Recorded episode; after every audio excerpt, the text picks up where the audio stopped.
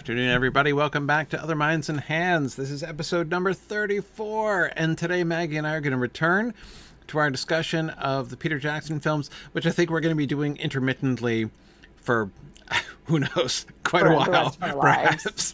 Yeah, well, that's true, pr- presumably. Well, I feel Um, like I'm like already too overwhelmed with this entire conversation because it's like, you know, what you've wanted to talk about for 20 odd years. so you first start talking about it and it's like, um, where do we begin? Right, Yeah, so I hope this is the one of many. right, It's More like an introduction to the introduction. It is. It is. And so and I've been reflecting on something ever since last time. I was realizing that I so I have a, a realization about my own patterns, which has led me to a theory, uh, sort of a more general theory.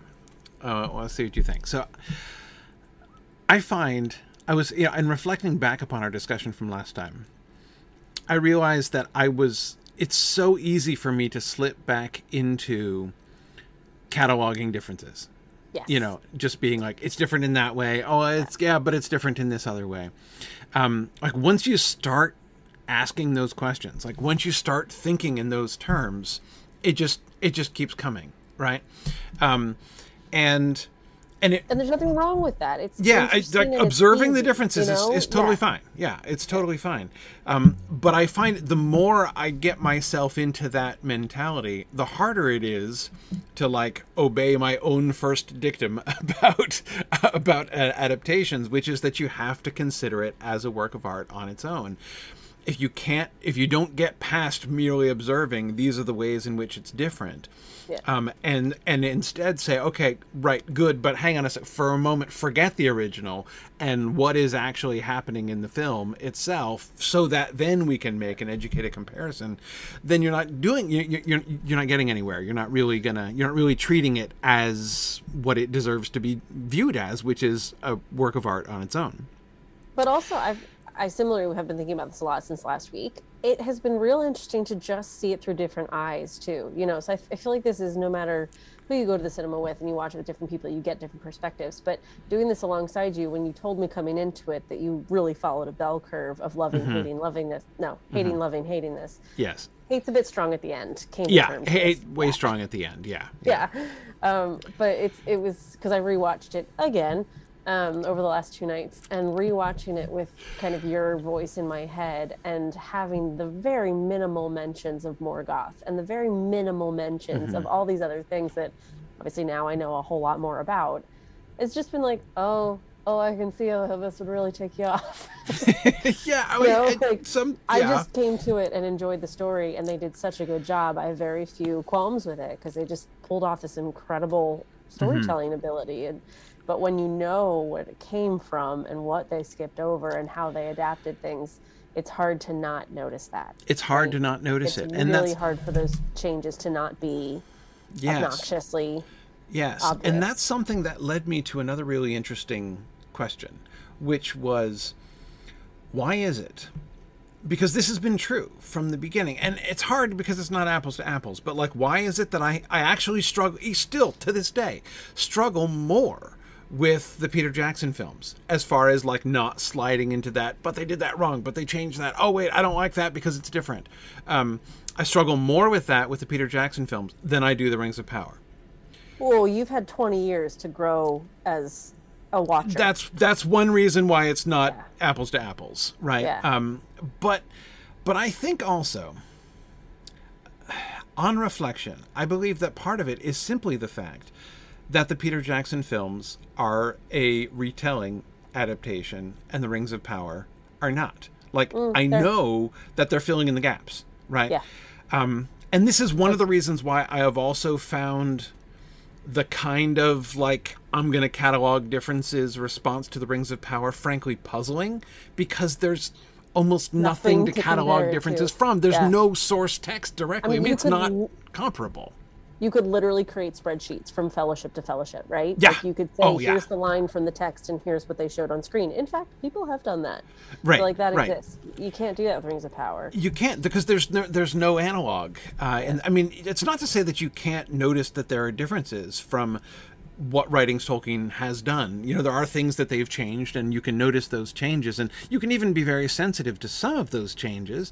Or, I mean, you can be as sensitive as you like to any change, I suppose. But, um, but it, I, I find the experience very, very different in that way. Mm-hmm. And, but I'm wondering, I wonder if maybe that's me. That is, like, I wonder if different people struggle differently. Like for me, I struggle more with retelling adaptations. Like if it's if it's setting out to say like I'm doing that story, then it automatically sets me into like okay, I'm taking notes. Like I'm ready. And again, I yeah. feel the same way and I know and I know my wife feels even more strongly the same way whenever we watch an Austen adaptation, yeah. right?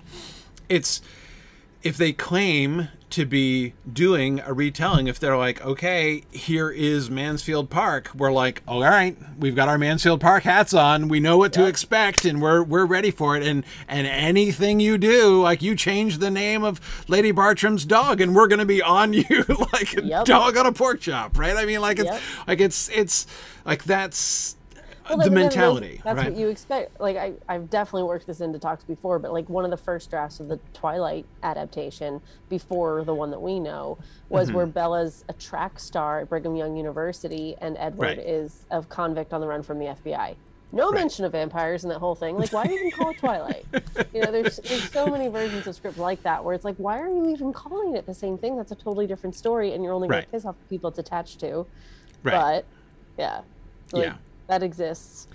Yeah, yeah, I and again, so. Uh, yeah, I mean, I, in other words, like basically the the discipline that I've been trying to build over the last twenty years is like actively detaching that, you know, yeah. like pushing the clutch pedal down and detaching from that gear entirely and just trying not to go there in my head as much as possible and instead just be like okay oh look you know, here's a movie which happens to be called Mansfield Park. Uh, oh, and look, and there's a character who happens to be named Fanny Price, but I'm not thinking about Fanny Price from the book.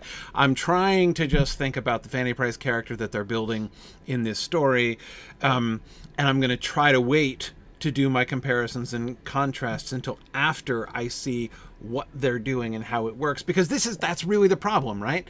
The problem is if you just if you start knocking it for every difference that exists. You don't see the costs and benefits. I mean, each each of those changes is a choice, mm-hmm. right?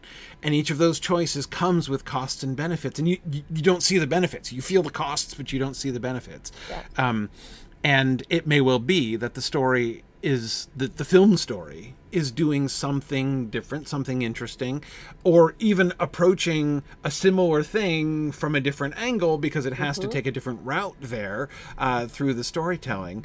Um, anyway but and those are the kinds of things that like once you get into cataloging mode you just you just you can't see you literally can't see it because yeah, you're not seeing the film yeah, and I think that's like you know the one of the things we talked about with book versus film, film versus book. Which do you go first, and all of that. Like I think that's one of the cases where it becomes most clear. Like if I watch a film first and then read a book, I tend to get so much more out of the book, and it's completely separate mm-hmm. to the thing that I just watched because you have so much more content coming at you. So the visuals that I'm like creating in my head. There's a bunch of uh, theorists that talk about this. Deborah Cartmell and Imelda, not Imelda Staunton, that's the actress. Imelda Whelehan. Right. Um, they talk Imelda Staunton is the actress who played uh, the uh, Queen. Uh, the Queen. Umbridge. Umbridge, yeah, that's what yeah. I thought. She she was yeah. killing it as Queen Elizabeth, oh, by the way, amazing. in the Crown. She, she was anything really, really she good. does, just magical. Yeah. But she does not discuss adaptation theory, so that's that's Imelda Whelehan. um, right. but they talk a lot, and uh, Ian Hunter's the other one. Uh, they all talk about like if you watch something and you see like the Daily Prophet is the example they use. You see the mm-hmm. Daily Prophet from Harry Potter on screen, then you didn't have the freedom to create that in your own mind and you right. lose a lot of that personal attachment to the text so right. a lot of people who see films first and then read the books can absolutely still become fans but there isn't this like possessiveness that tends to come from books 1st mm-hmm. mm-hmm. and i feel like with tolkien and rings of power versus fellowship fellowship we're doing this major comparison yes and i've owned this text big book fan that you know person yeah. X is yeah for 50 plus years Whereas Right. Rings of Power, like, I don't know, some people probably can get just as angry about that because they think they are that Tolkien person and therefore know it better than anyone on the planet could adapt it to be.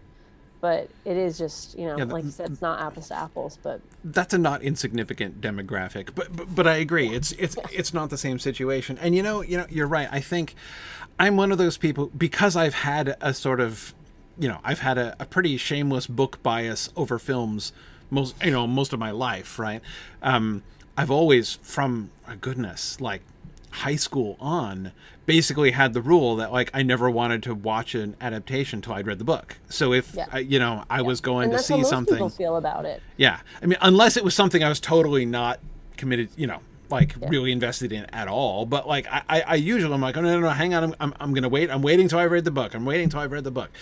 I think I'm going to change that rule.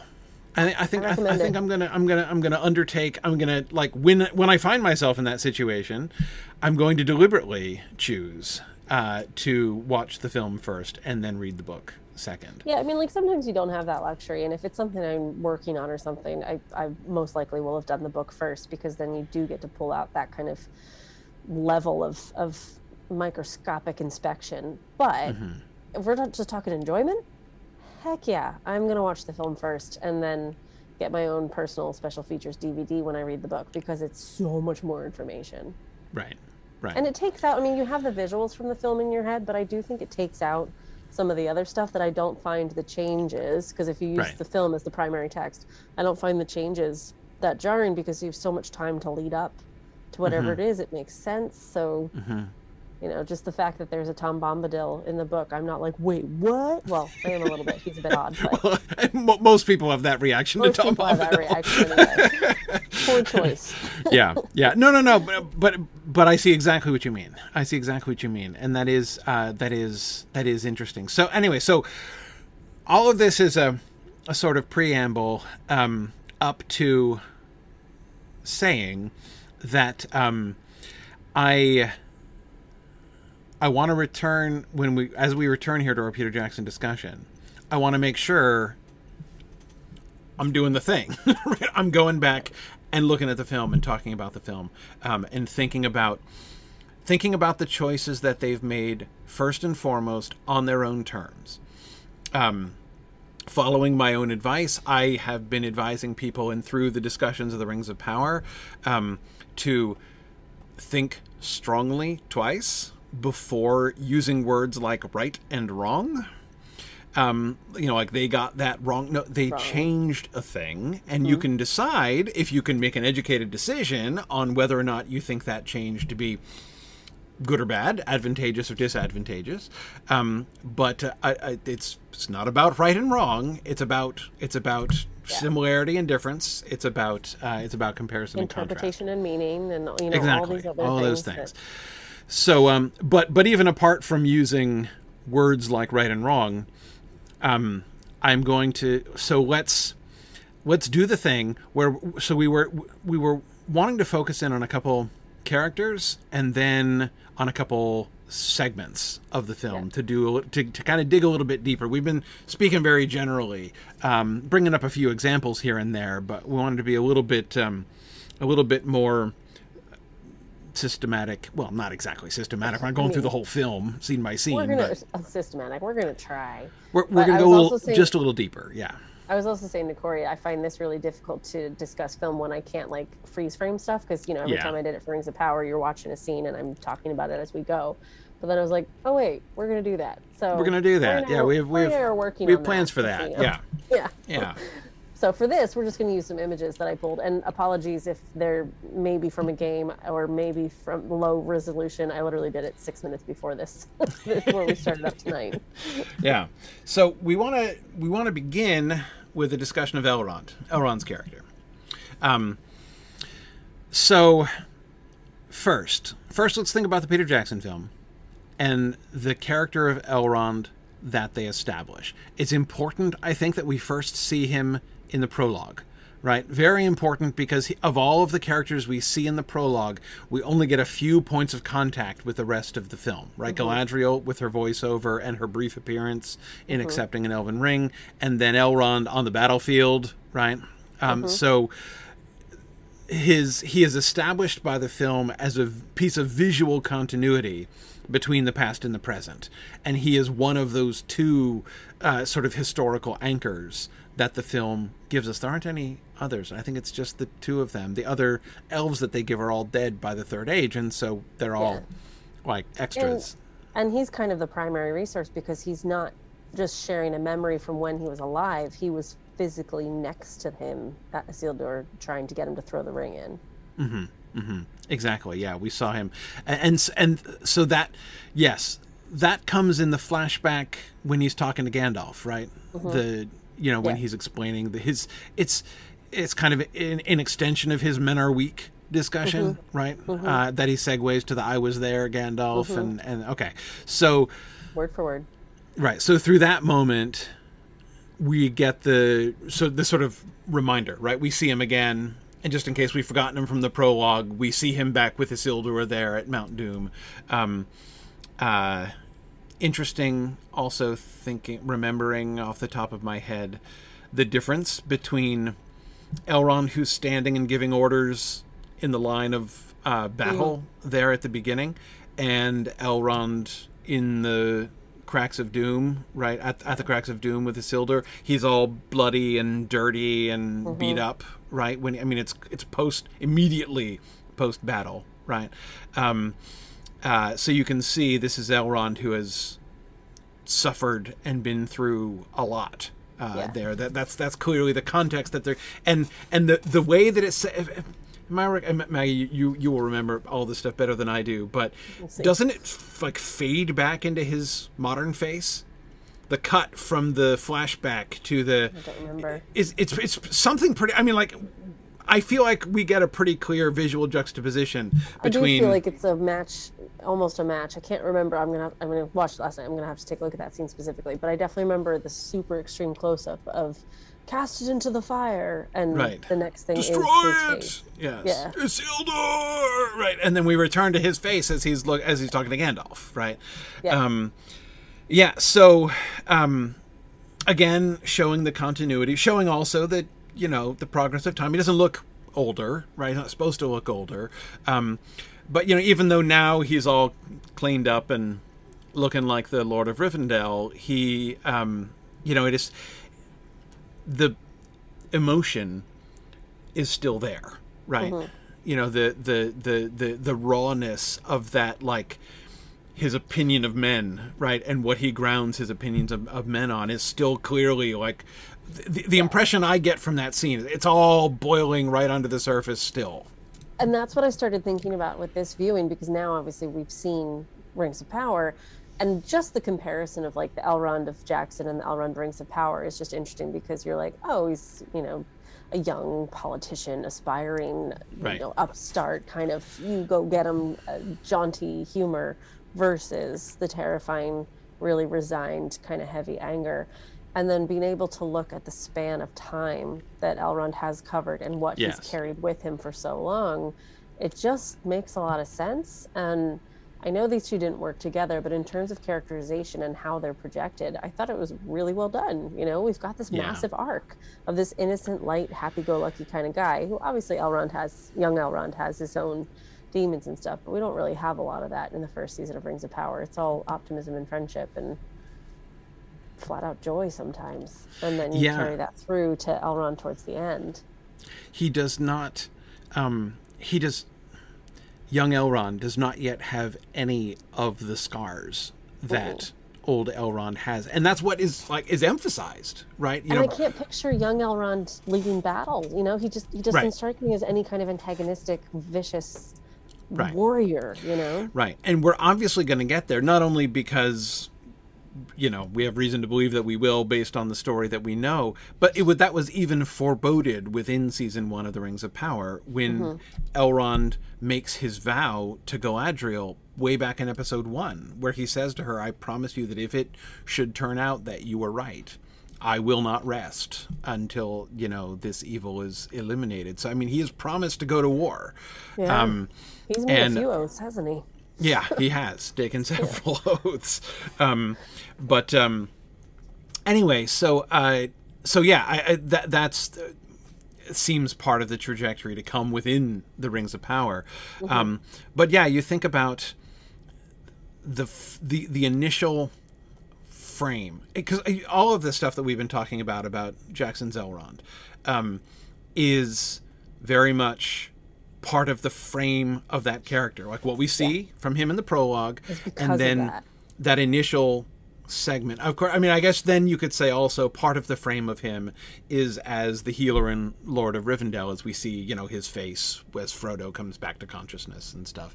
Um, but that scene with Gandalf, the Men Are Weak scene, uh, is really his first scene where we're being introduced to him as a character, uh, other than those other, you know, shot. You know, so that in the context of those other glimpses that we've received earlier, um, especially with how that first scene doubles down on that connection with the flashback, this is the frame that we're being given for his character, and so like it's like scarred, emotionally scarred, um, if not physically scarred, is the f- is the primary thing that is conveyed to us. I mean, yes, longevity, wisdom. I don't want to take away from the other. I'm not saying that's it, but I'm not trying to oversimplify it's- his character. But it's a major, major element.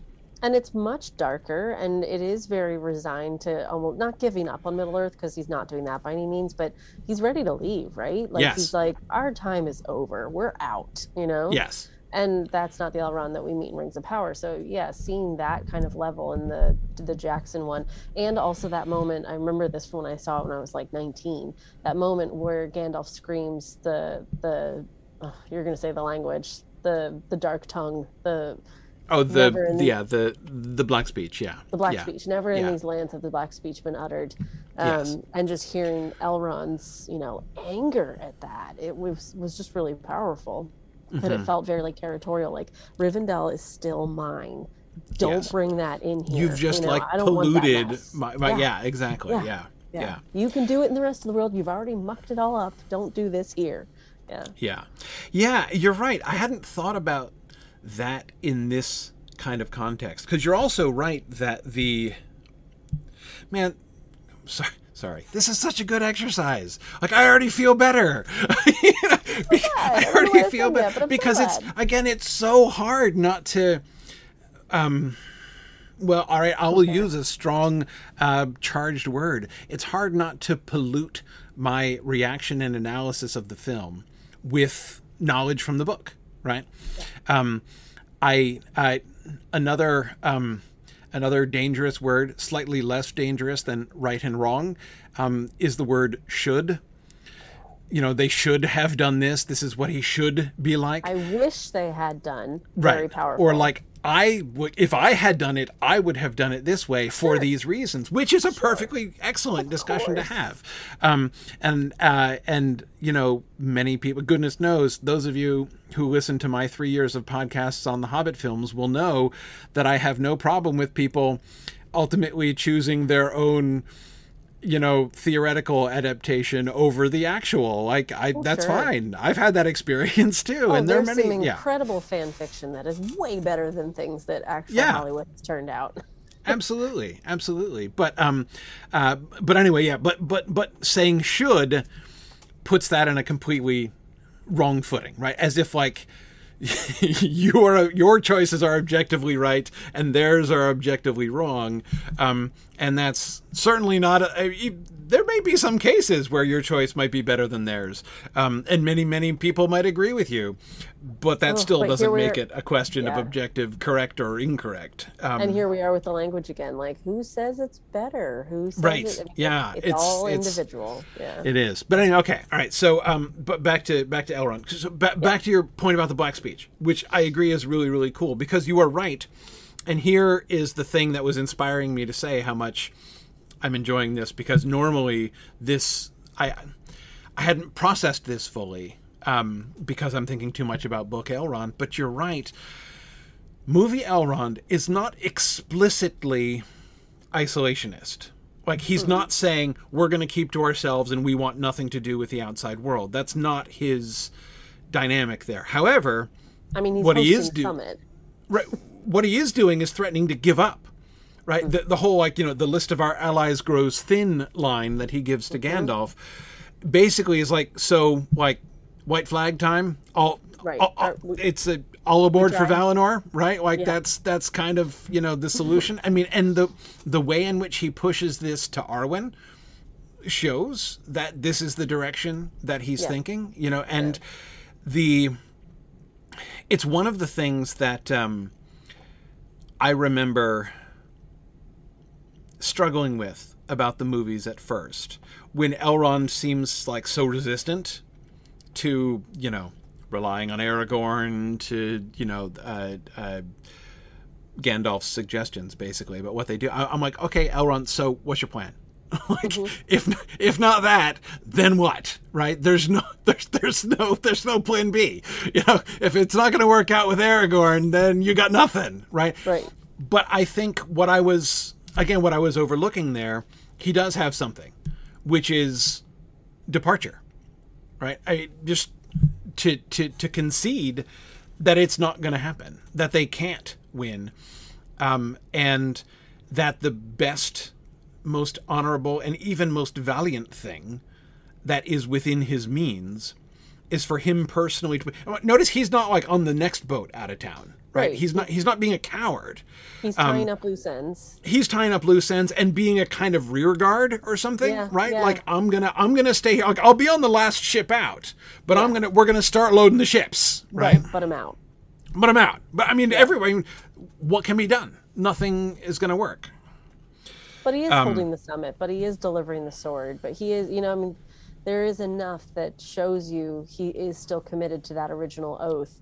And when you think about it in terms of thousands of years of work, I can't blame the guy for wanting a vacation from Middle Earth.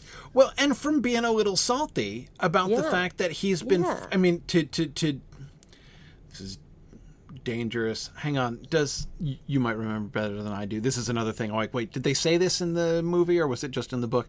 Um, does Galadriel say that um, she and Celeborn have been fighting the long defeat? Is that is that line in the film? Fighting the I long defeat? so. Is that phrase there? Okay. Somebody will correct us, but I don't think so. That does Okay. not ring a All bell. right. She, she didn't say that.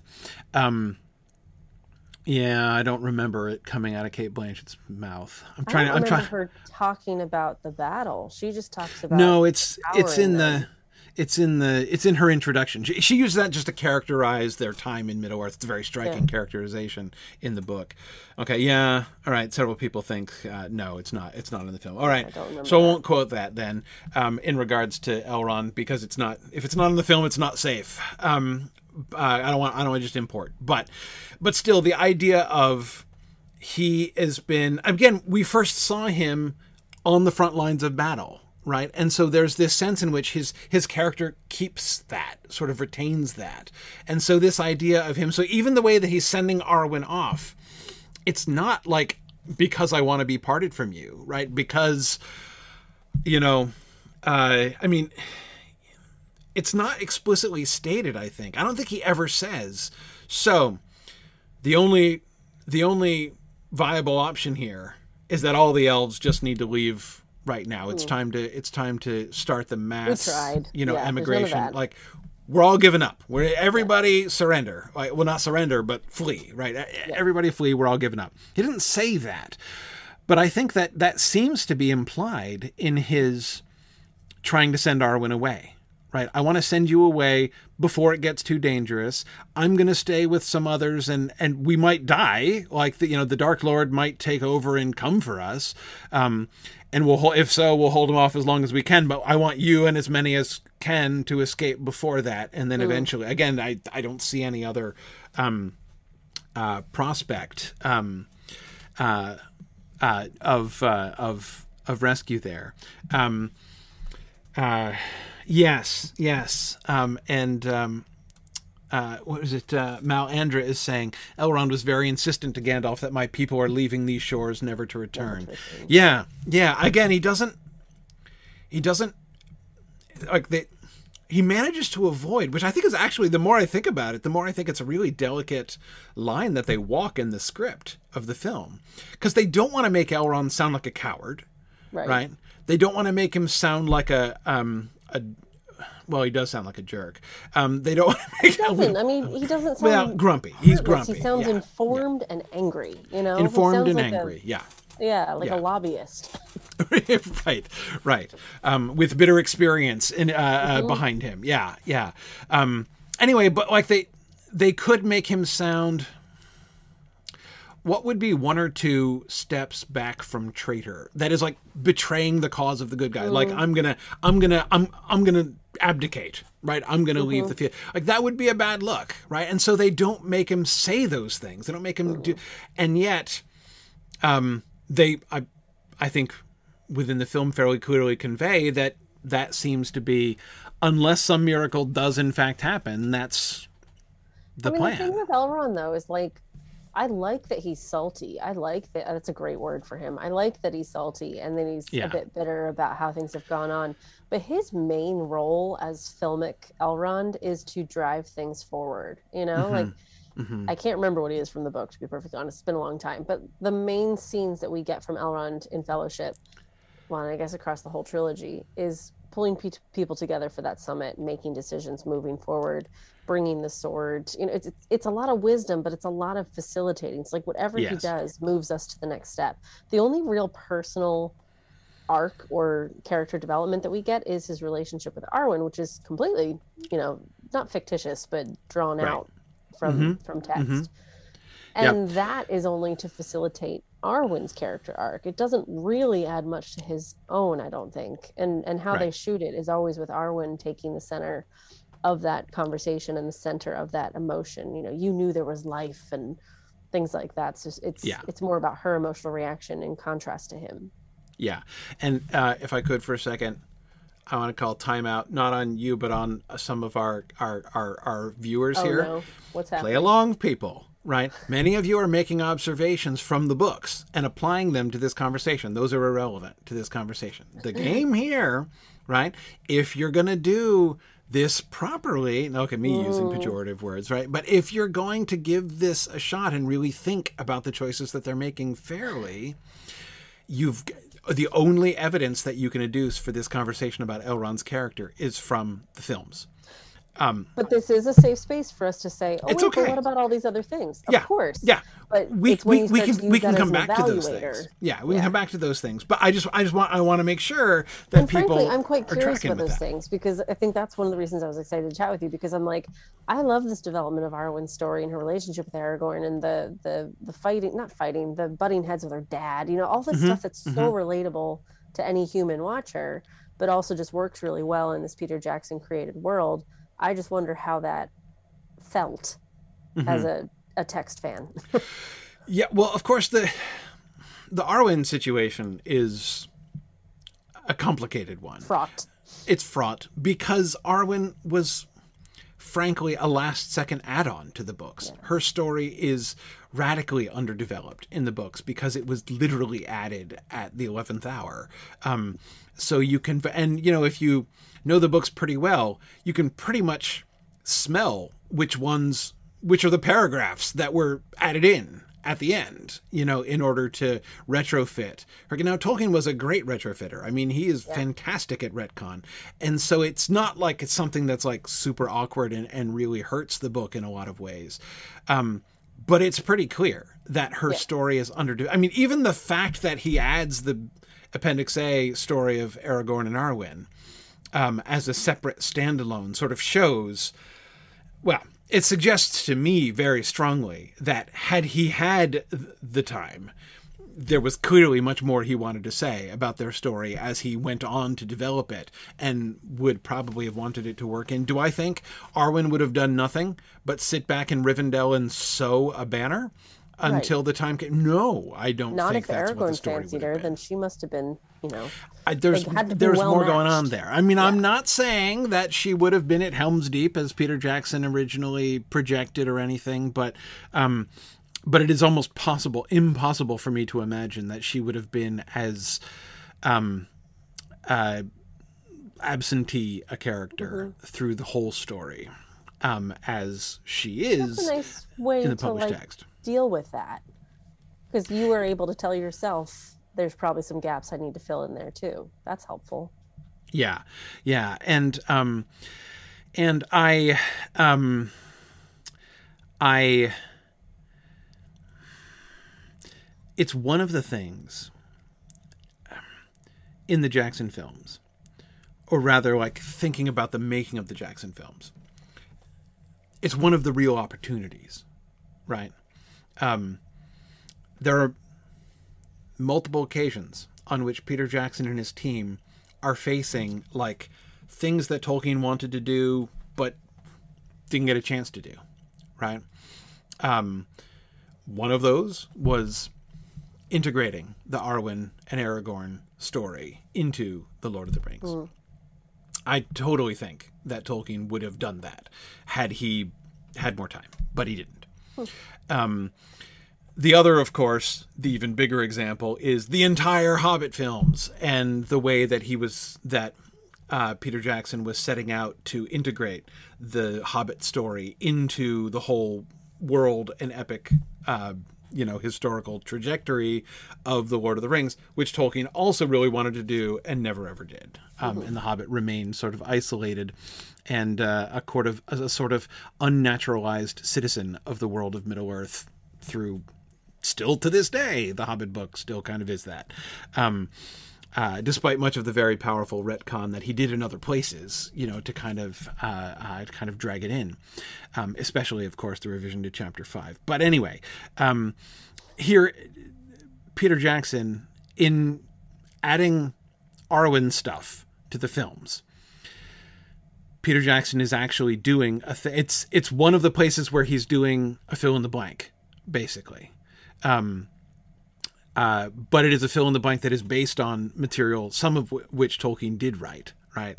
But it's it's also a kind of what if, right? Mm-hmm. We're going to make changes to the story, um, which Tolkien, you know, who knows what changes Tolkien himself might have made, you know, had he integrated that, but he didn't. Um, but um, okay, uh, yeah.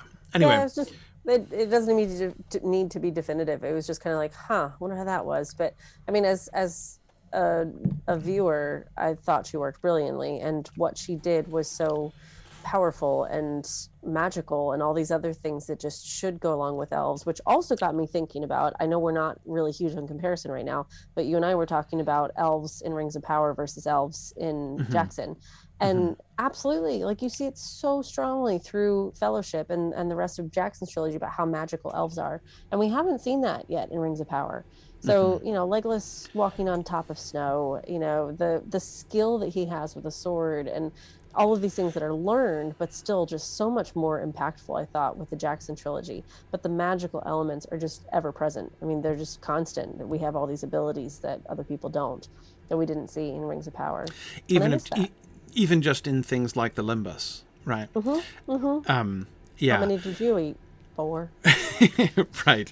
Um, and by the way, since last episode, I think Cat Sass on Twitter was pointing out. Of course, it is interesting.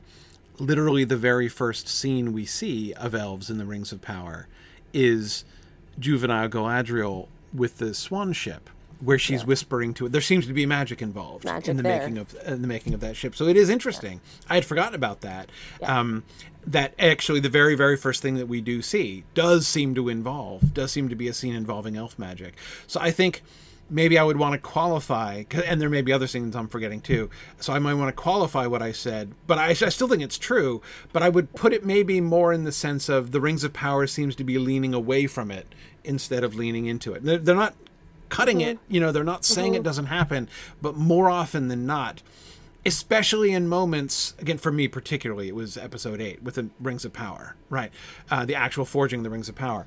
Um, they seem to be leaning away from magic and towards uh, te- technology, the line between which is never very sharp in Tolkien. Yeah. It, it, just isn't. Um, uh, but anyway, they seem to be leaning away from that um, rather than leaning into it, um, and that may change. You know, their leaning may change uh, as things move forward. But um, yeah, though I think I agree with Phil that sufficiently advanced origami is indistinguishable from magic. Uh, yes, that was one of the, I don't want to get I don't want to get negative on it, but that was one of the things that crossed my mind that like yeah, we saw magic, but it was almost a gimmick. Like, oh, look, she made a boat. Whereas it's just so naturally a part of their being in mm-hmm. Jackson mm-hmm. and in Tolkien that I preferred it to not be showy. When it happened, you kind of wait. Oh wait, what, what just happened? You know, Right. it, it was nice that it wasn't like. And same with you and I differ on this, but like Galadriel's sword fight training scene, I struggled with that because I just thought it just looked like showmanship. You know, it just looked like look what I can do, and that's not what the elves tend to do. It's very much like I have mad skills. I don't need to show them off. You know, and it just Legolas with a sword was just very much more believable than Galadriel with a sword to me. All right, I'll stop hating on it. And yet, the swordplay in Galadriel's scenes is so much better than the swordplay in Legolas's scenes. Oh, interesting. I mean, he's not doing a lot of sword fighting. He does mostly archery. Arrow, yeah. But um, It was But- the goblin battle in Moria. yeah, um, the fight cave troll. sequence. Yeah, That the the fight that sequence with going like the actual fighting. Not to mention that, like, I don't know, like as somebody who has actually That's true. done some martial arts instruction like her teaching was really good like she was she was teaching really really good lessons and demonstrating it well even the showing off that she was doing was clearly pedagogical like she was demonstrating especially in the opening sequence right where he's like stabbing at her and she's just twisting and she is illustrating what she then went on to explain about how you win a fight with your feet and it's about where you're standing not about you know you you, you win with your feet not your arms and again as like a martial artist i'm like yeah yeah preach preach that's exactly right anyway um uh so that's why i that's that, that, differently. that's what i loved about that about that Yeah. scene myself but um anyway we we're um also have like half an hour left, and we're on our first slide. Uh, Yeah, exactly. We had aspirations to get to scenes, and we're not even getting through one That's character. All right, cute. let's get back to um, Elrond, because I want to. This has been I I'm I am like seeing new vistas of Elrond's character, film Elrond. Um, I'm understanding film Elrond better than I ever have. Um, so I want to I want to I want to carry on that, and then we can also do some more comparison with the story of Rings of Power Elrond uh, as well, and how they're um, how they're setting up his character there. So okay. Um, well, obviously we have to go well beyond the Fellowship of the Ring, but Elrond's character. Am I right in recalling that we get nothing whatsoever from Elrond in between the delivery of the sword and the um, appearance at the wedding? Hang on, I'm going through my mind palace. Um, I don't think so. I don't think. I don't think. I think that's it, isn't it? They go through the paths of the dead. They- And we get the Do battle. we, do we get a cut of Arwen and Elrond? Is that I think that's when that conversation happens.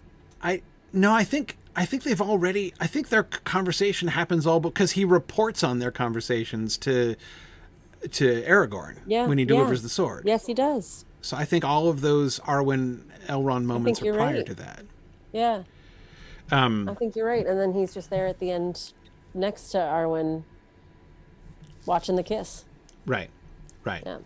Yeah. Okay. Okay. So, right. So the next time we see him is when he shows up, uh, in uh, at the wedding. Okay. Okay. Um, all right. Good.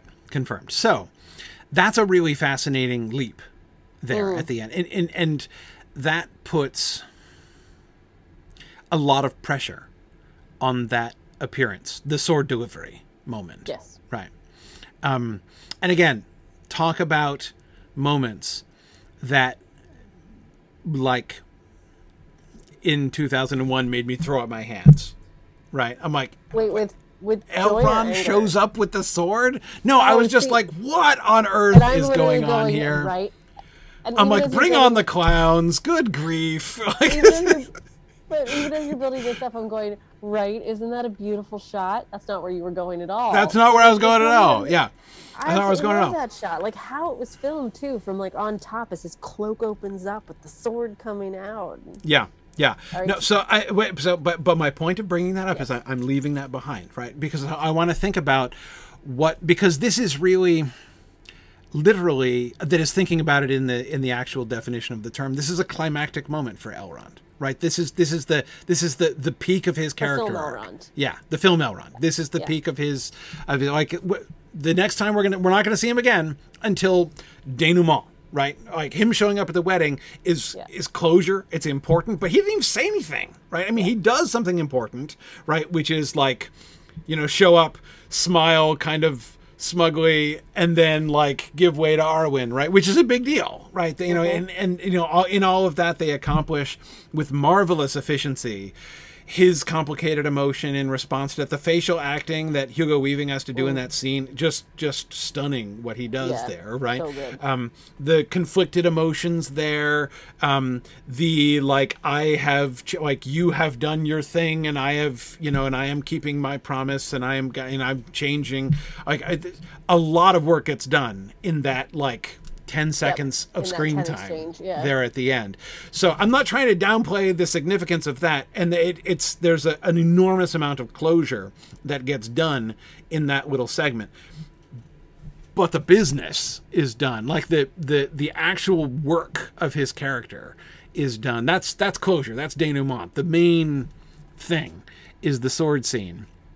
Um so so what help me help me to understand better uh, especially thinking about you know how much you liked the the shots Reveal. and, and and yeah the reveal and, and and how all that's done um help me think through how that works and i'm going to be continuing to leave behind all of my all of my concerns That's a lot of pressure, Corey. It's going to take me Yeah. a little while. I mean, also, I, I want to like rewatch it sitting next to you so we can talk through it together because that would help. But Yeah. from from this point, like, I don't know. I think it just kind of falls back into what I said before about Elrond being facilitator because Mm-hmm. the only emotive moment we have is with him and Arwen, but that is to drive Arwen forward. We get a real yeah benefit of seeing Father Elrond and what Mm-hmm. that kind of relationship is like. And I think that's really powerful because it feels very real. And Right. their acting ability is what pulls that off. You know, you can feel the connection between them. It doesn't feel like they're saying lines. So you get that kind of moment. But then we really need it, the task to happen. So, like, we've had a motion to move things along, but then we really need the action to have everybody pick their next step. So he's gotten Arwen to pick the next step, whether he wanted it or not but now he's getting Aragorn to take the next step. So he's really pushing him into that role. And the only thing that was out of place was this sword, right? So like sword can be remade, pieces can be reforged, and here I am revealing it to you. Plus I have this message from your beloved. Plus I traveled here myself. Up one of the most beautiful shots again, that aerial shot looking down where you of see him coming up the yeah coming yeah up the switchbacks yeah and I don't know what it is about that, but it's something about the switchbacks, like visually, just knowing that we've got time. It's like building anticipation, right? We're like, Mm-hmm. oh, oh, oh, oh, oh, oh, oh. So by the time he gets to the top, and the way he's framed in there too, of like, you know, you have a friend inside, you have a visitor, and it's just all shrouded in this kind of mystery. We've already moved to two towers. We said we weren't going to do that, but it is very powerful i think when when talking about elrond in that scene. And that is his climax because we have built up to this. We have decided that we're going to help middle earth in this last final way. I have given up my daughter for this love. I will get this sword to the forever king that can solve and save this world. And then i step aside. So it really does feel this like mm-hmm. and not like Yeah. a falling to disgrace falling like stepping onto the Step- and saying peace. Yeah. Stepping aside. Exactly. Yeah. Um also there's a thinking back to what we were saying before uh, and, and this is another element of his travel right? The significance of him coming himself which again like i had No so many problems feat. with. But but yeah the, is his in rivendell he was out they were out. The elves were out. Right. Um and him talking about like the list of their allies growing thin he was not interested in like so let's brainstorm.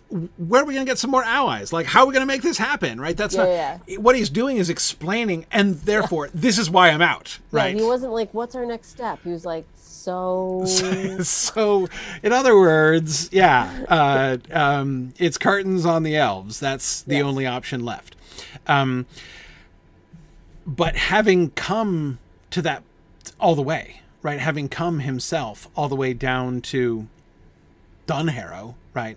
Um, he's brought himself to the front lines again, and and so there's there's a there's a there's a show of commitment. Like I, I've come all this way in the opposite direction of the sea, right? Yeah. Um, I am recommitting to the cause because I believe in you, right? Yeah. And I'm will, you know, and I'm giving you this sword because I believe that you are the one and that you can make this happen, and that uh, you know that like basically I now think, unlike what I thought before, I now think that having you among our list of allies maybe changes the situation. and I think that's I think that's really important to see for Elrond story wise, character wise. But I also think we need to remember also the contract that the audience, the viewer, needs to have with these mm-hmm. characters. Mm-hmm. So that moment once again is not for Elrond's benefit, although it was been really good to see him kind of build up to his own climax. But that was really for us as viewers to look at Aragorn and see, all right, he's got everything he needs. I am fully behind this as well. Let's go. You know? Right. So it really Right. does put the weight of all the belief behind Aragorn and his ability to overcome this. Right. And and the way that it to kind of slightly shift for a second, but it's still in that scene. Um, and again, thinking about um, uh, Elrond as facilitator, as you were describing, um, the significance of that moment for Aragorn, thinking about where that scene fits into Aragorn's trajectory. Yep. Um, so, film one uh, saw the big question, and we were talking about this last time, right? The big question of film one. Um, you know, it's like uh, men are weak. Discuss. right? That's, that's one of the questions, right? Is and so the one of the big moments in Arag- is Aragorn's whole trajectory in the first film builds up to the moment where he folds Frodo's hand closed over the ring and does not take it for himself, right? So that's sort of the first step where he's proven okay, he um, has overcome the weakness of his human heritage, right? And then in the second film, which we didn't talk about last time, but the general arc of Aragorn's character in the second film is him becoming a leader of men, right? But starting very small, you know, he's not. We're not going to abandon Merry and Pippin to I Mm-hmm. Right. forget what he says, a fate, Uh, a terrible fate or gruesome fate or something. torment so, and he- does he say torment and death? That's what he says in Something the like book. that. But anyway, I I love that you can see that. so he, I think that is what he says. So they go after, you know, two hobbits first. Yeah. We're gonna we're gonna be valiant and save Yeah. them. But in that process, those two hobbits then become, you know, Okay, he does say torment and death. There we go. Good. Yeah. Um, yeah. Um, yeah. Good. Um, uh, good. Good. So, so yeah, exactly. So he starts off, as you say, small, but he's still, he's still, he's act, m- making a leadership choice, and then we see that kind of grow in his relationship with Theoden, right, and the way that he becomes connect, especially the way then that gets dramatized with his oh. Apparent death and then his return, right? And the way th- and the impact that that has on Theoden and his leadership at Helm's Deep, um, you know, and he's without like displacing Theoden, right? He becomes the, you know, he's the, you know, sort of he lifts uh, up Theoden. yeah. and Yeah, and he lifts up somehow Theoden, exactly. He lifts up Theoden, but somehow Theoden still bows to him. You know, it's an amazing shift of power, and yeah, we'll get to that one. But yeah. Right. Even thinking about, of course, the the famous scene when he sees the um, the beacon light and comes running in and says Gondor calls for Mm-hmm. aid. Right. Um, just pause and think about that for a second. Like he's he's, he's a the, messenger. he's the messenger. He could be. I mean, he could say like, "So Theoden, um, I am the heir of Isildur. I call for aid." Right, like right now, I am Gondor, and I am calling for aid. Instead, in the film, he's just a messenger. Right? He does not see himself that way at all. He is No, not. He, he- doesn't speak for hasn't Gondor. Been there, he hasn't. He- like if we're talking hero's journey and monomyth and things like that, he is aware of the mantle, but he has not yet put on the mantle. You know, he's not Yes. accepted that specific challenge or, you know, risen to that kind of bar Yeah. yet. He Yeah. knows it's there. He knows he's probably running towards it, but he hasn't Yeah. quite accepted it yet.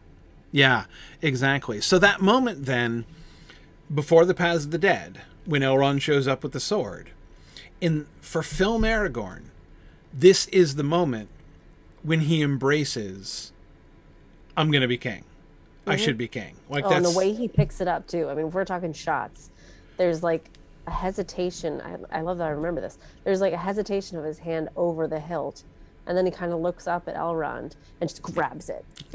and it's just one swift, like, right. heck yeah. I'm Yeah, he owns it at that time. Yeah. And and the way that's shot is how you feel. So like, if I Mm-hmm. want to follow a king who's going to save me from ruin, I mean, not just me, my whole world from ruin. You want him to feel like that, right? So like seeing him feel like that and lift up that sword fills you the viewer and i imagine all of the people of aragorn and gondor feel Right. feel very confident Right, right. Yeah, yeah. No, and that's that's and so it's Elrond who brings about that final transformation. And then of course that transformation is then in a sense tested, right? In the Paths of the Dead with the King of the Dead and like the sword of the King of the Dead and and everything.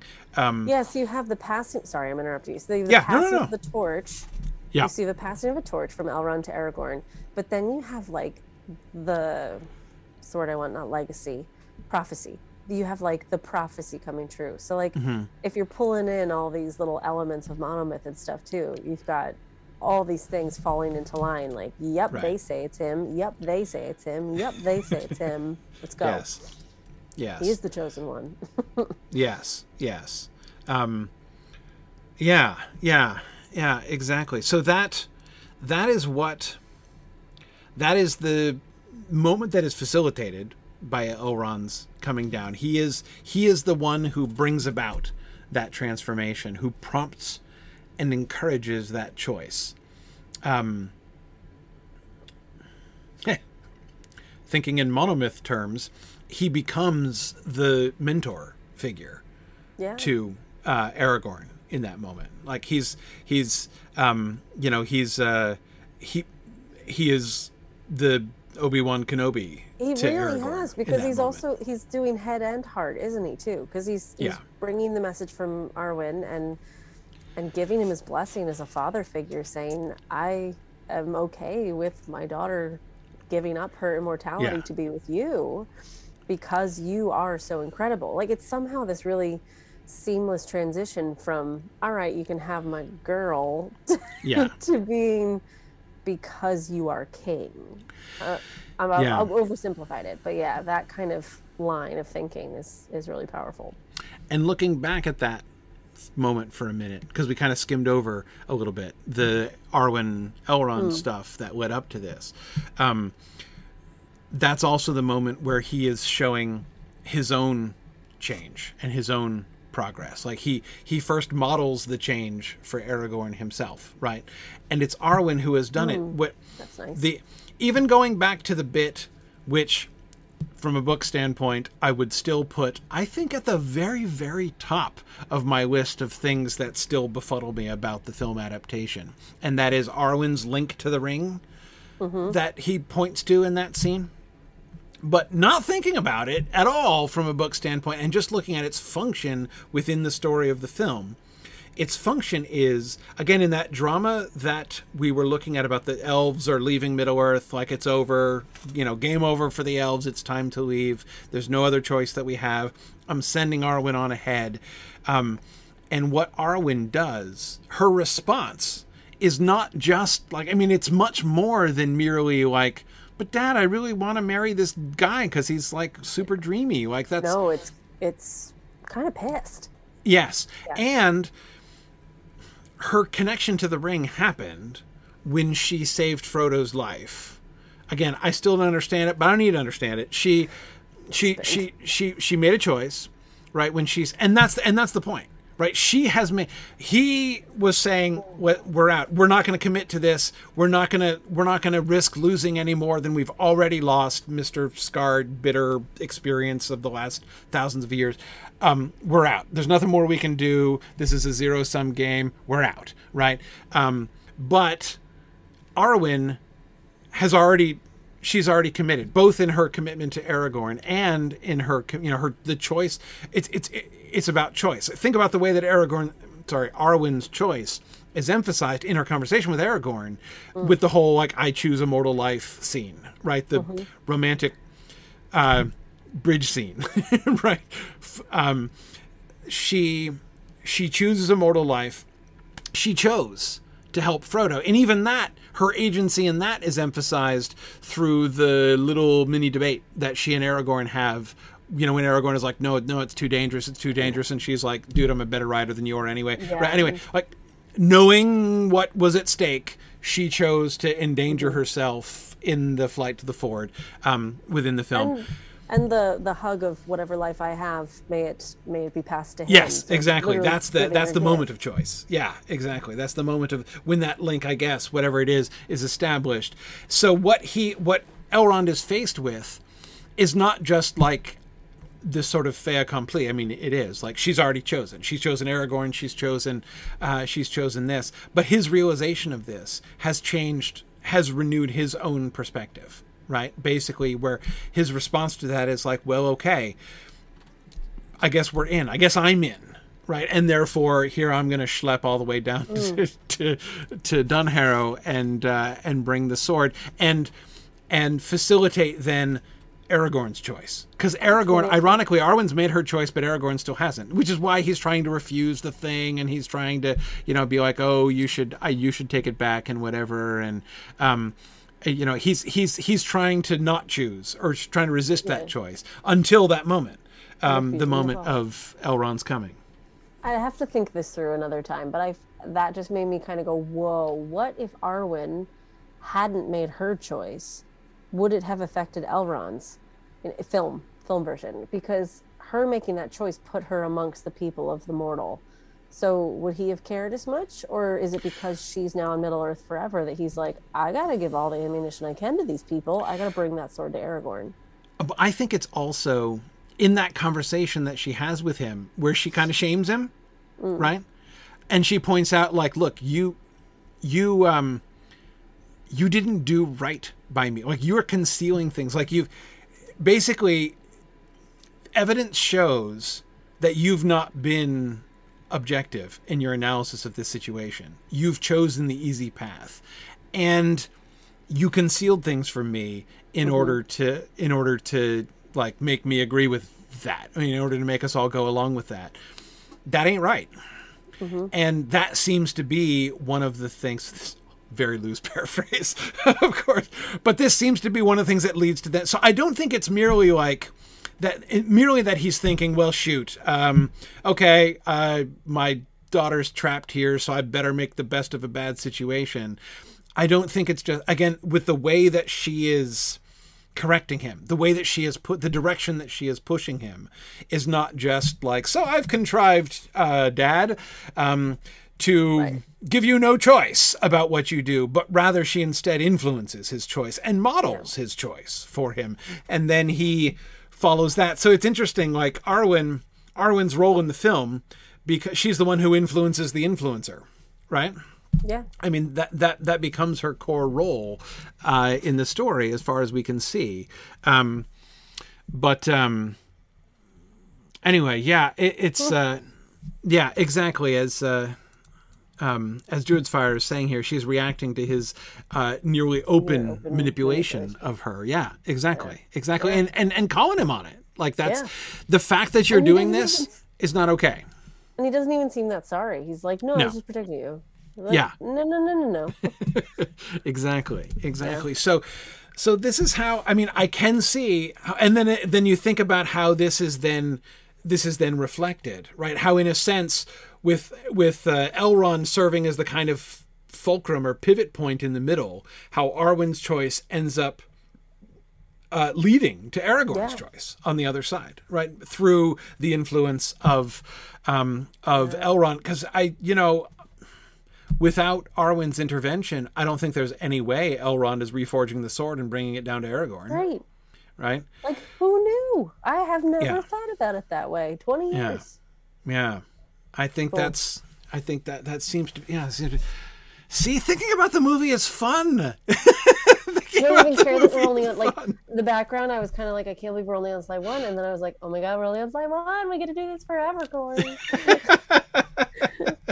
like, Yeah. Because the next two weeks are already planned out, so like it's not going to be until like middle of February that we get to come back to this, and then we're just going to be on slide two. And oh my god, we're gonna have so much fun. yeah yeah yeah exactly but no so um okay so let's so let's let's hang on a second then.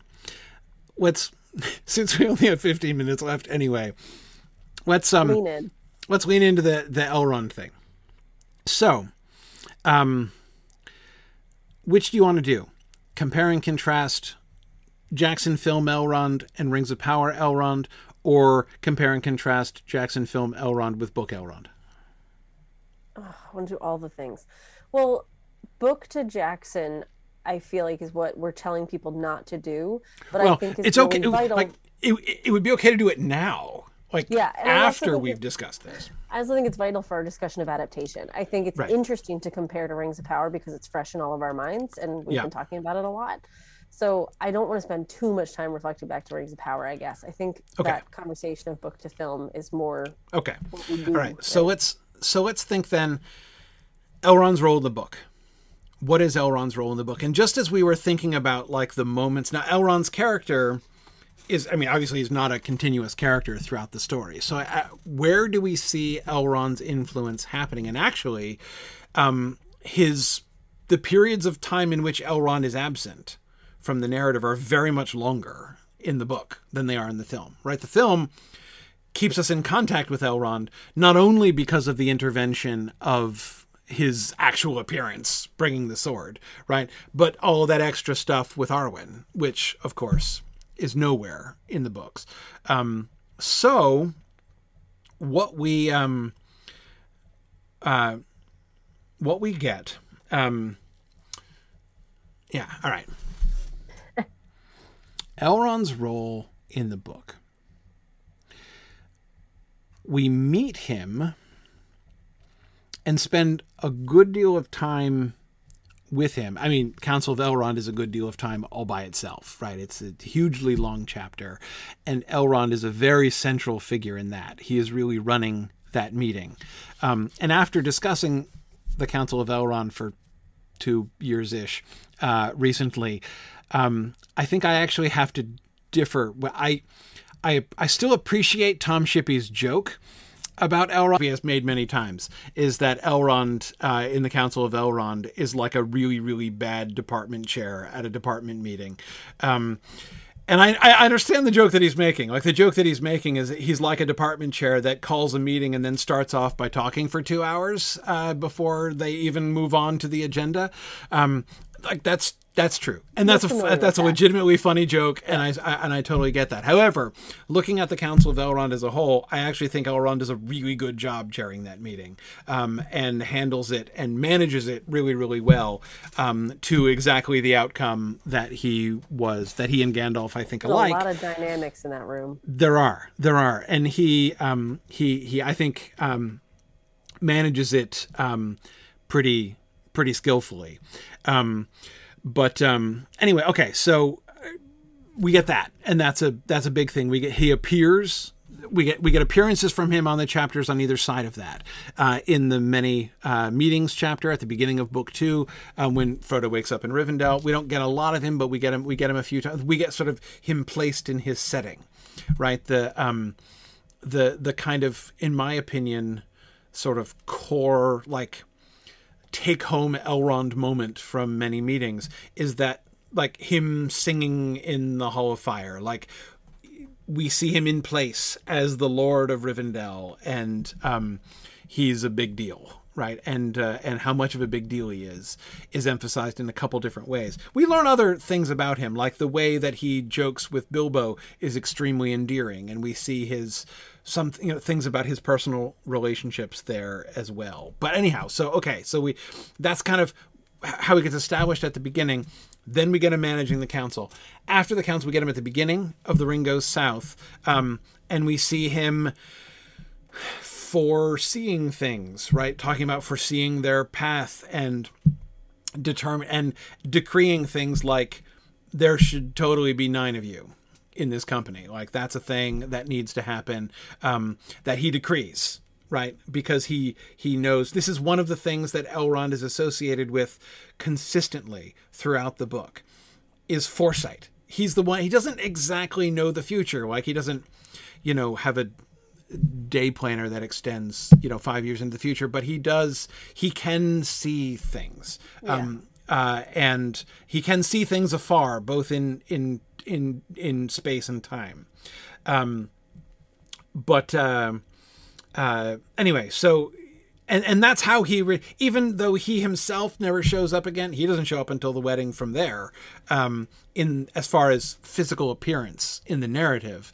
Um however his presence is felt at other times and it's primarily in it, this is of course most notable um, in the moment which is the analog to the sword delivery moment um, when his sons Elladan and Elrohir come down with the rangers from the north with the great company and meet up with Aragorn and give him not the sword but the banner of the king that Arwen has made um, and give him a message like Aragorn is is also it's it's also a turning point for Aragorn's character in the book as well. Not the same turning point, of course. It's not at all in the book about like, I think I'm going to go claim the throne of Gondor now where I was uncertain before. Like that's not the case.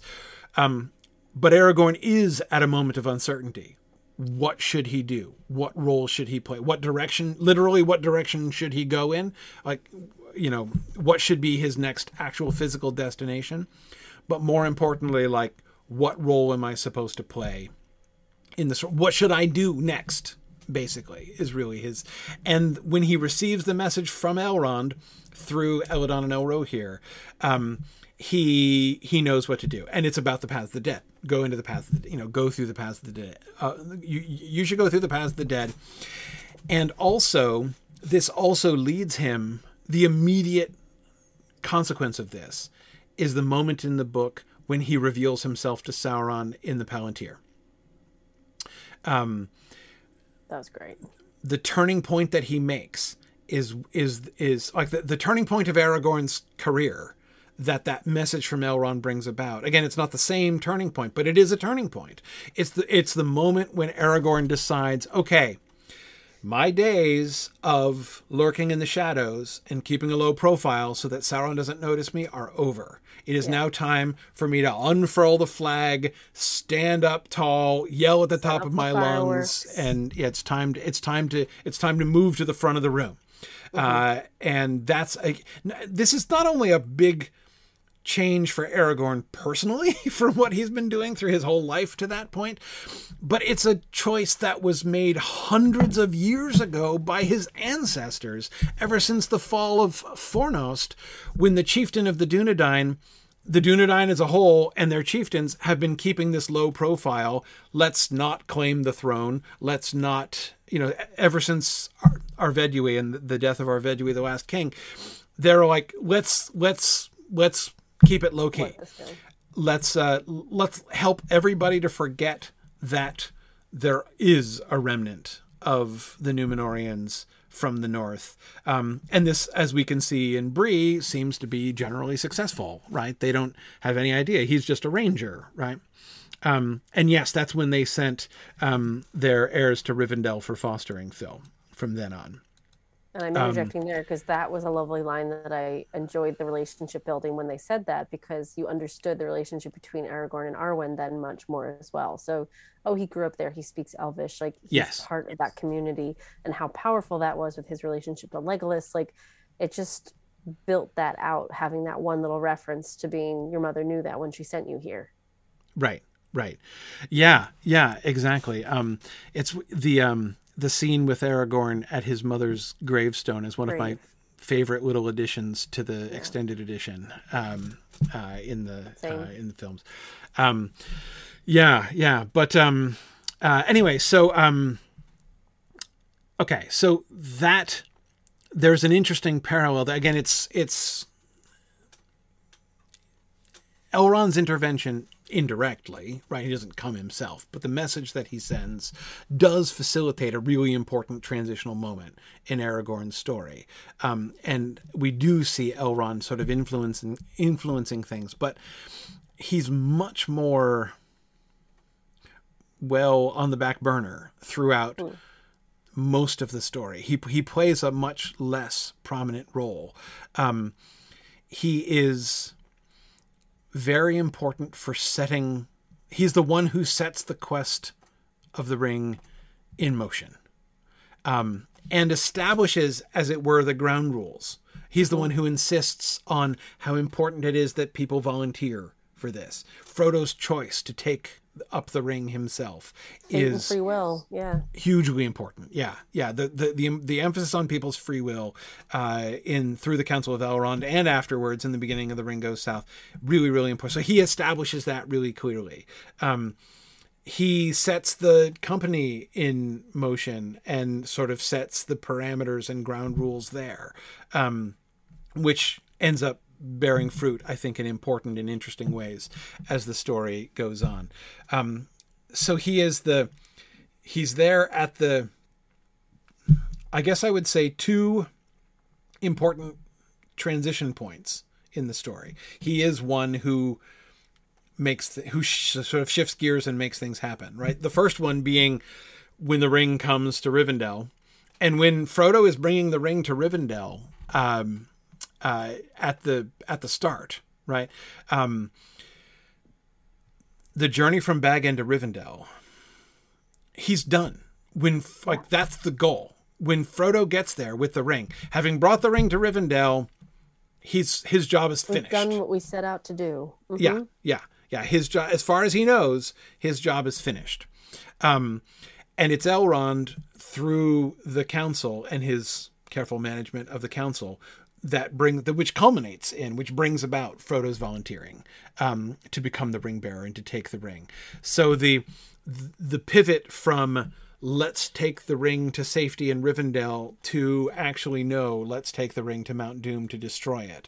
That's Elrond's first and primary job uh, in the plot, I would say, of the Lord of the Rings. And then that secondary one is the little tweak that he gives to Aragorn's career trajectory, the little pointer, right? Yeah. The little cue that he gives to him uh, there at the end. Um, uh, yeah, yeah. Um, Jesse has a really interesting question. Does Elrond presumably ever have a ring temptation moment? I think he has to have had, but it, it happened off screen. I mean, we're- he must have had it when Frodo was lying there wounded and he was treating Frodo's wound and the ring is still around Frodo's neck. He has to have had it. Um, but, um, but yeah, I think he uh, would. but yeah, we. I mean, he obviously passed it, um, but we never saw it, and that itself is actually kind of an interesting thing. Like, he's never personalized as a character. If he had had a ring temptation moment, we would have learned more about like what he was thinking and feeling. Right. Well, and he was there originally, so like to be in its presence again, I imagine would be Yeah. crazy Now- powerful. But here's the really interesting thing. Phil, I love that point. Sorry, someone put the ring on a new chain. Some put the ring on her Right? Somebody had to. Exactly. Yeah. Yeah. Yeah. No, that's exactly it. Uh, okay. Okay. So here's the really cool thing. In both the book and the film, we get an emphasis on "I was there, Gandalf." Right? Like the the the fact that Elrond was an eyewitness of what happened at the Battle of the Last Alliance is significantly emphasized in scenes in parallel scenes, not identical by any means, but in parallel scenes uh, in the two works. However, what I think that what the book and the film do with those connections are almost completely opposite. When the connection is made in the book, it is at the beginning of the Fellowship of the Ring when Frodo has this sudden like realization. Elrond is telling the stories of the the the the last alliance right? And frodo's listening along as if you know he's just like yeah well this is um i'm getting this story told. This is like a cooler version cooler more detailed version of this story than i've ever heard and then elrond has this little aside where he's like yes i remember the banners as they were fought, you know on the day that we met and the and frodo has this holy crap moment where he's like oh, like, it's- he's like this mind blown moment where he's like, "Whoa, you were there?" And he actually says it out loud. He's like, "Oh, I I thought that was." A long time ago. And and Elrond's like, yeah, totally Yeah. was. And I was there. And by the way, I remember even long back before that. And so the moment that we get is this awe, this like he's this larger than life figure. It distances him from mm. like personal feelings right it's like it is it- it's about establish like the, the the connection establishes him as this epic figure of story in the flesh in front of us right s- sitting in the room. so far in the other category. so f- v- very much of an other. Like so far other that frodo can't even parse it right? Yeah he can't even process it. Um, whereas when movie elrond starts going all i was there gandalf right what we're getting is his feelings right? We're getting a window into his personal reactions to things we're learning about his personality and his psychological profile that helps us to understand him as a person moving forward. And that, as I said, is almost exactly the opposite of what Tolkien accomplishes in the parallel moment, right?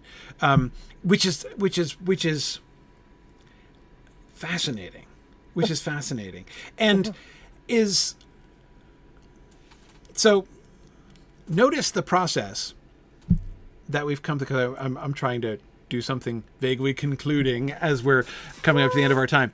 Notice notice this process by looking carefully at Elrond in the film on his own terms, right? On on just on the terms of the films and thinking about that, and then thinking about Book Elrond on its own terms, and then comparing and contrasting the two. We there's much more we could do to compare and contrast. My feeling is instead of saying well, when you really look at it in context, the differences are much no. The differences are more profound, actually. Yeah. Like film Elrond, like if the, those two characters are further apart in my head than they were before we did this analysis, and yet, um, that does not make me feel that like movie Elrond. Like this shows that movie Elrond is even more wrong than I thought at first. It's not about that at all. Instead, you get to see like, okay, so what are the choices that they're making? How is that story working? And how do these choices that they're making for Elrond fit into like how do they work in that story? Right? I mean, I think about, I think back to the more superficial things that like annoyed me in 2001, right? Like Grumpy Elrond. Grumpy Elrond annoyed me. I was annoyed by Grumpy Elrond. I'm like, Elrond is kind as Christmas. You're getting Elrond wrong, Oh. right? Um, and inst- Which but would inst- be really hard if yeah, you had a friend who was lovely and then somebody told you they were horrible. That's Right. really hard to deal with. So, like, all of these feelings are valid. It's just recognizing that people can see things different ways and they can still be right to those people. yeah, yeah. So if we seeing how the choices that they're the different choices that they're making are fitting into the story that they're telling, we can now back up and like in the end I I feel like comparison and contrast almost breaks down. And again, I'm left with merely having to say, okay, I can appreciate these two stories. They're very different stories. And And, they're both doing interesting things. And they both work on their own grounds really well. Both are good stories. They're very different stories. But yeah. And that's when it's interesting to just kind of think about what we have to accomplish and how. And you do have more time with a book, you know, and, Yeah. and it's not saying we have to sacrifice something, we have to cut that. But it is a little bit of that. So, you Mm-hmm. know, what do we need from Elrond? We need to not have all of that other and nuance. We need to have like impact, which Right. So they're not cheapening the character. No, They're and not th- shaving him down they're they're really they're doing different nuance. It's it's not no nuance. They're doing different nuance. Yeah. Yeah. Yeah. Um yes. Yeah. Yeah, no it's it's it's now I mean of course at the end of the day it still is okay to try to ask that question. How well does this story fit as an adaptation of the original? Um but I feel like even after this discussion, we're still not at the point where I'm ready to try to answer that question That's still because not I the can't question. take this. Yeah, That's still not the question for me. I don't Yeah. know. Just I know. I can't. I hear that, and yeah. I am increasingly willing to just let it go and not even ask the question. Um, but I feel like it's. I'm willing to ask people to stop calling things right or wrong if they make changes. I'm not willing. I feel like it's too much of an ask to ask people to stop even asking, like, is it faithful at all? Like, is it like, Yeah. what is the relationship between the book and the film? Well, no, and as we've said a million times before, it's really interesting because the things that you balk at are usually where there's something for us to take a look at. You know, Yeah. so if there's something that makes you go, "Oh, I love that," and you're going, "Oh, I hate that," oh, tell me why. I can't believe you picked that scene with Aragorn grabbing the sword because, like, Yeah. we came at that. I didn't know where you were going, and it was totally different. yes, absolutely. That, and to me, that's just a joy. You know, like I know some people are so angry when they see somebody with a different perspective, but I just think it's so cool when somebody has a different perspective of a moment from a text. Granted, I'm on the happy side of this. So if somebody came to me with Susan Cooper's Dark is Rising and said, "Oh, I love that adaptation," I would struggle. I would struggle real hard. right. So Being I on the get it. unhappy side of the equation, as you said. Yeah, when you're on the happy side, it's always a little bit easier. So Yeah. Yep. Yep. anyway. Um, Also, Phil said earlier, has Maggie never watched an episode of Exploring Lord of the Rings? Of course I have, Phil, but the whole point was that I was supposed to be able to rein him in, and that's, that's not possible. Why on earth does anybody try to have structure? I Wait. will say, though, we can do it when we need to, but we don't need to. the point is, we have discovered a structure. It's not may not be the structure we thought of in advance, but that's okay. It's No, as long feel it's voyage of discovery. And I feel so much better with this structure, knowing that we had like seven or eight things prepared. We Yeah. had seven or eight. Should we have blown through them and panicked and not filled time? That doesn't happen. But now we have doesn't seven happen, weeks but yeah. ready. So Yeah. next time we get back to Peter Jackson, we're going to talk about Galadriel. Uh, we're going to think about the Galadriel stuff, and uh, we can also think about Rings of Power Galadriel, and that, that's going to be inevitable. Thinking about basically that as what we just did today, but we'll do it with Galadriel. yeah well, yeah And then we've got a couple of scenes that we'll talk about as well. But we're not doing Ring Fellowship for right a little while. that won't be for a while so with there's Yes, we're not gonna week you're in we're not gonna do next week at all because i'm gonna be in australia next week so no broadcast next week next week. the week after we're gonna is that when we're doing dune That's Dune. So Okay. yeah, so we have two guests from the Signum community that will be joining us. So we are going to discuss. They've got a book coming out. Um, I think it's Critical Essays, isn't it? So we've we've got a copy of that to read through as well as our homework. Um, Yep. And we're going to talk about Dune adaptation. So the more recent one, we'll probably reference the other one, but I, I feel like we should focus on the one that's happening now. yeah Um, and yeah we can we can talk about out the, I'll, I'll i'll try to rewatch both the the lynch dune and the the recent one again the, the second one comes out this year I think it's this year. yeah I'll have to check. I think it's filming, but I feel like I haven't heard anything about it in a while. um just want to make sure i didn't miss it i do that sometimes i don't pay attention so um I understand. Uh, but yeah, okay. So I'll, I'll rewatch Dune Part One, the new Dune Part One, and I'll rewatch the David Lynch because that's fun. And um, And then we'll after prob- that, yeah, the next two after that, Corey and I are going to be in the same place. that's right. You're coming back. We're gonna be- coming back gonna New Studio Hampshire. Lab. Represent. Studio Lab. Back to Studio Lab. What's up, gang? Yes, I'm going to uh, go visit some family for a bit, and that's nearby Studio Lab. So we're going to do some shows there, and we'll see if we can get some special guests. Um, and if not, then we'll bring back um, the next installment of Jackson. Yep. Yeah. Sounds good. Worst case scenario is a Galadriel discussion from Studio Lab, um, Oh, which is man. which is you know will That be does just not fine. suck. Just imagine the board behind us. So many images. Oh man, that's right. We're gonna get images on the board for for for Dune. No, not for Dune. Uh, for uh, for Jackson stuff after. Awesome. Well, okay. only, if, only if the studio's available. No pressure. No pressure, Studio Yeah. Lab. yeah, that's right. Well, the, the, they have another one. They built another wall since we since we filmed uh, Well, Rings and Realms, so we could be in Studio B and still. well I know Ben's line. watching, so noted. just, just saying. Just saying. Thanks, Ben. Awesome. Um, That'll be fun. Awesome. Very cool. Okay.